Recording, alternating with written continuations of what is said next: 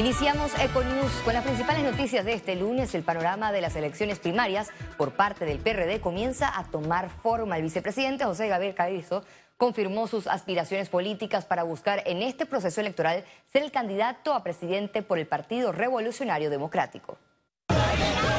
En una masiva concentración con seguidores del PRD, entre ellos dirigentes de la vieja guardia, diputados, miembros del Comité Ejecutivo Nacional y con el respaldo del exmandatario Ernesto Pérez Valladares, José Gabriel Carrizo formalizó su precandidatura. Hoy vengo a decirles, desde la tierra del río Saratí, desde la tierra del Cerro Guacamaya, desde la tierra de los devotos de la Virgen Inmaculada, que buscaré la candidatura del Partido Revolucionario Democrático para convertirme en el próximo presidente de Panamá.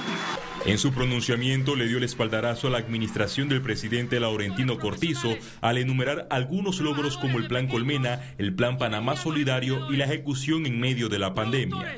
Busco la presidencia de Panamá porque un joven como yo, con una convicción moral, con determinación en hacer lo correcto, convencido que la educación es un instrumento de superación personal y social, formado en la cultura del esfuerzo y el trabajo, tiene el derecho de aspirar a dirigir la nación y ayudar a convertir el país de las desigualdades India. En el lugar se confirmó que los protagonistas del movimiento La Resistencia, que eran hace algunos meses la oposición interna al gobierno, cruzaron la línea para apoyar a Carrizo en medio de las reservas que beneficiará a los diputados de ese bando. San Miguelito vaya a otro tipo de elecciones. En el PRD nadie da dedo. Si no va a la primaria directa, irá a otra primaria con los directores y miembros del partido. Bueno, nadie compite para pensar que vamos a perder. Nosotros tenemos que apoyar porque estamos creyendo de que podamos ganar esta contienda. Paralelo a esta actividad, el contrincante de Carrizo, hablamos del presidente de la Asamblea Nacional, Cristiano Adames, también mostró su músculo político desde el corregimiento de las Mañanitas. Reserva puede existir lo que no puede darse es para que sea en las áreas de mayor concentración del PRD, porque eso pudiera significar la inmovilización de un partido con muchísima estructura y organización. El periodo de postulación en el PRD inicia el 28 de febrero y finaliza el 8 de marzo. Los candidatos a los distintos cargos de elección popular se conocerán en las primarias fijadas para el 11 de junio de este año. Félix Antonio Chávez, Econius.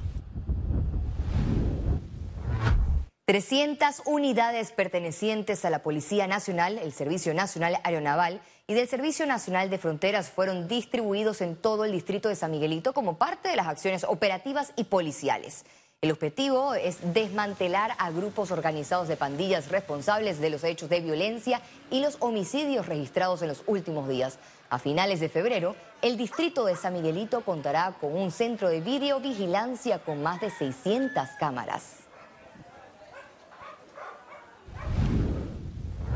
El Consejo Nacional de Trabajadores Organizados informó que inició una campaña para dar a conocer el proyecto de ley 748 sobre las reformas urgentes hacia la caja de seguro social.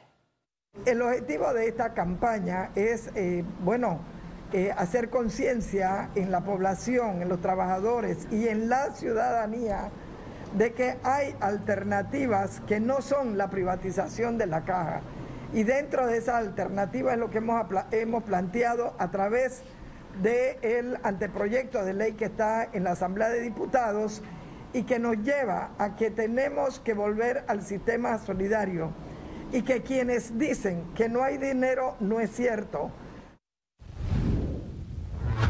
Las personas pueden ponerse la vacuna bivalente desde los 12 años en adelante si cuenta con las dos primeras dosis, señaló la ministra consejera del Ministerio de Salud, Eira Ruiz. En este momento, en, esta semana, de, por lo menos de hoy hasta mañana, solamente las instalaciones de salud. El fin de semana, sábado. Pero podemos adecuar, eh, después de la reunión de mañana, algunos otros puntos durante la semana, porque hay mucha gente que se quiere vacunar. Ustedes me están diciendo que ustedes quieren. Entonces también tenemos la estrategia que Caja del Seguro Social vacuna empresas y Ministerio de Salud vacuna instituciones. Autoridades de salud reiteraron que las personas con enfermedades crónicas y aquellas que no tengan esquema completo de vacunación deben seguir utilizando mascarilla regularmente. Hacemos el llamado a que se aplique, a que se ponga la mascarilla. Debe de usarla porque se tiene que cuidar él. Es el autocuidado, es el qué voy a hacer yo por mi salud, qué voy a hacer yo por mi cuerpo para evitar o poner una barrera para reducir el riesgo de que yo me pueda infectar. Sin importar dónde estés, Trifte Panamá está siempre cerca de ti, con 11 sucursales en todo el país. Para reservaciones, visítalos en panamatrifte.com. Presenta Economía. La empresa minera Panamá denunció este lunes presiones por parte del gobierno para aceptar un nuevo contrato de concesión bajo sus términos. En un comunicado, la empresa recalcó que el 26 de enero recibió una resolución de la Autoridad Marítima de Panamá que le solicita la suspensión de las operaciones de carga de concentrado en el puerto Cobre Panamá hasta que se demuestre que el proceso de certificación de la calibración de las balanzas por parte de una empresa acreditada ha sido puesta en marcha.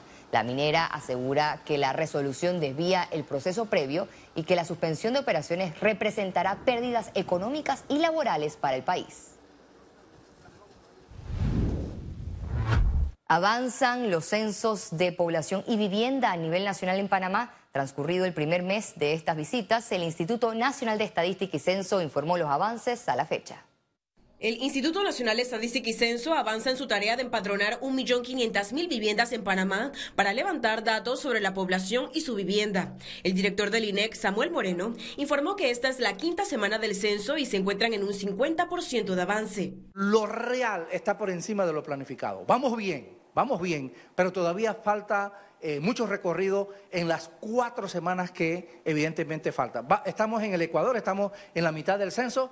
Señalaron que en las cuatro primeras semanas encontraron ausentismo y rechazo a participar del censo por parte de extranjeros y residentes de PHs y edificios. Tienen que censarse, son importantes, generan actividad económica, generan empleo para muchos panameños, pero además también consumen energía eléctrica, consumen telecomunicaciones, consumen agua, por ende son parte de la economía panameña, deben censarse. Para una mayor cobertura, los domingos están aplicando la técnica de barridos censales. Tal fue el caso de este 5 de febrero, que se desarrolló el primero en Bacamonte, con 480 viviendas censadas como resultado. También informaron el método de trabajo que aplicarán durante los carnavales. Nosotros vamos a seguir con el censo, vamos a trabajar sábado y domingo, y el lunes y martes carnaval los empadronadores estarán libres. Ese día no vamos a censar. Se espera que el próximo 8 de febrero INEC anuncie la cantidad de censados a la fecha en el país y otras cifras preliminares. Ciara Morris, Econews. Este lunes, Panamá reportó operaciones de cuatro embarcaciones en la terminal de cruceros de Panamá, ubicada en Amador, del sábado 4 de febrero a este lunes se embarcaron y desembarcaron más de 12 mil turistas en el país. Hemos tenido cuatro embarcaciones el día de hoy solamente tenemos eh, cuatro embarcaciones en el lado pacífico panameño, dos están en el, en el puerto de cruceros en operaciones simultáneamente de puerto a puerto casa. Eh, acaba de terminar el check-in al crucero de más de mil pasajeros para iniciar el, perdón, el, proceso de embarque y desembarque con otros 1.500. Adicionalmente, el crucero Princess Emerald en una operación de visita regular. He trajo a bordo 2.337 pasajeros, de los cuales 1.300 ya están en giras debidamente contratadas. Este lunes se realizó la firma de alianza entre la Cámara de Comercio y Medcom para la exposición de diferentes ferias. Se trata de Expo Comer, Expo Turismo y Expo Logística. Estas plataformas feriales promueven contactos, productos y oportunidades de negocio entre los participantes locales e internacionales, convirtiéndose en el evento ideal para la presentación de nuevos productos y servicios en un área total de exhibición mayor a los 15 mil metros cuadrados y reúne a más de 600 empresas. Yo creo que Panamá va creciendo con el apoyo de la empresa privada y para nosotros es importante formar parte de estas ferias que es una feria comercial de logística y de turismo. Son tres ferias que la Cámara de Comercio tiene y que han unido buscando sinergia en hacer una sola. Y nosotros somos parte de la Cámara de Comercio, somos miembros y como empresa líder, como medio de comunicación, estamos aquí para apoyar este emprendimiento que tiene la Cámara de Comercio de poder ser la piedra angular, de poder generar más negocio, de poder traer aquí a diferentes personas, tanto a nivel nacional e internacional, a ver productos, a hacer transacciones, a, lograr eh, negocios. Así que muy contentos de formar parte de, este, de esta feria. En primera instancia, realmente nosotros desde la Cámara de Comercio tenemos que agradecer a Corporación Medcom por todo el apoyo que hemos recibido de ellos a través de los años y nuevamente estamos volviendo a recibir este apoyo ahora con la firma de este convenio eh, para lo que es el apoyo de todas sus plataformas mediáticas para la promoción de Expo Comer, Expo Logística y Expo Turismo. Eh, realmente como hemos mencionado en muchas ocasiones, estas ferias, especialmente Expo Comer, son la joya de la corona de la Cámara de Comercio. Al regreso, internacionales. Terremoto de magnitud 7.8 estremece Turquía dejando miles de muertos.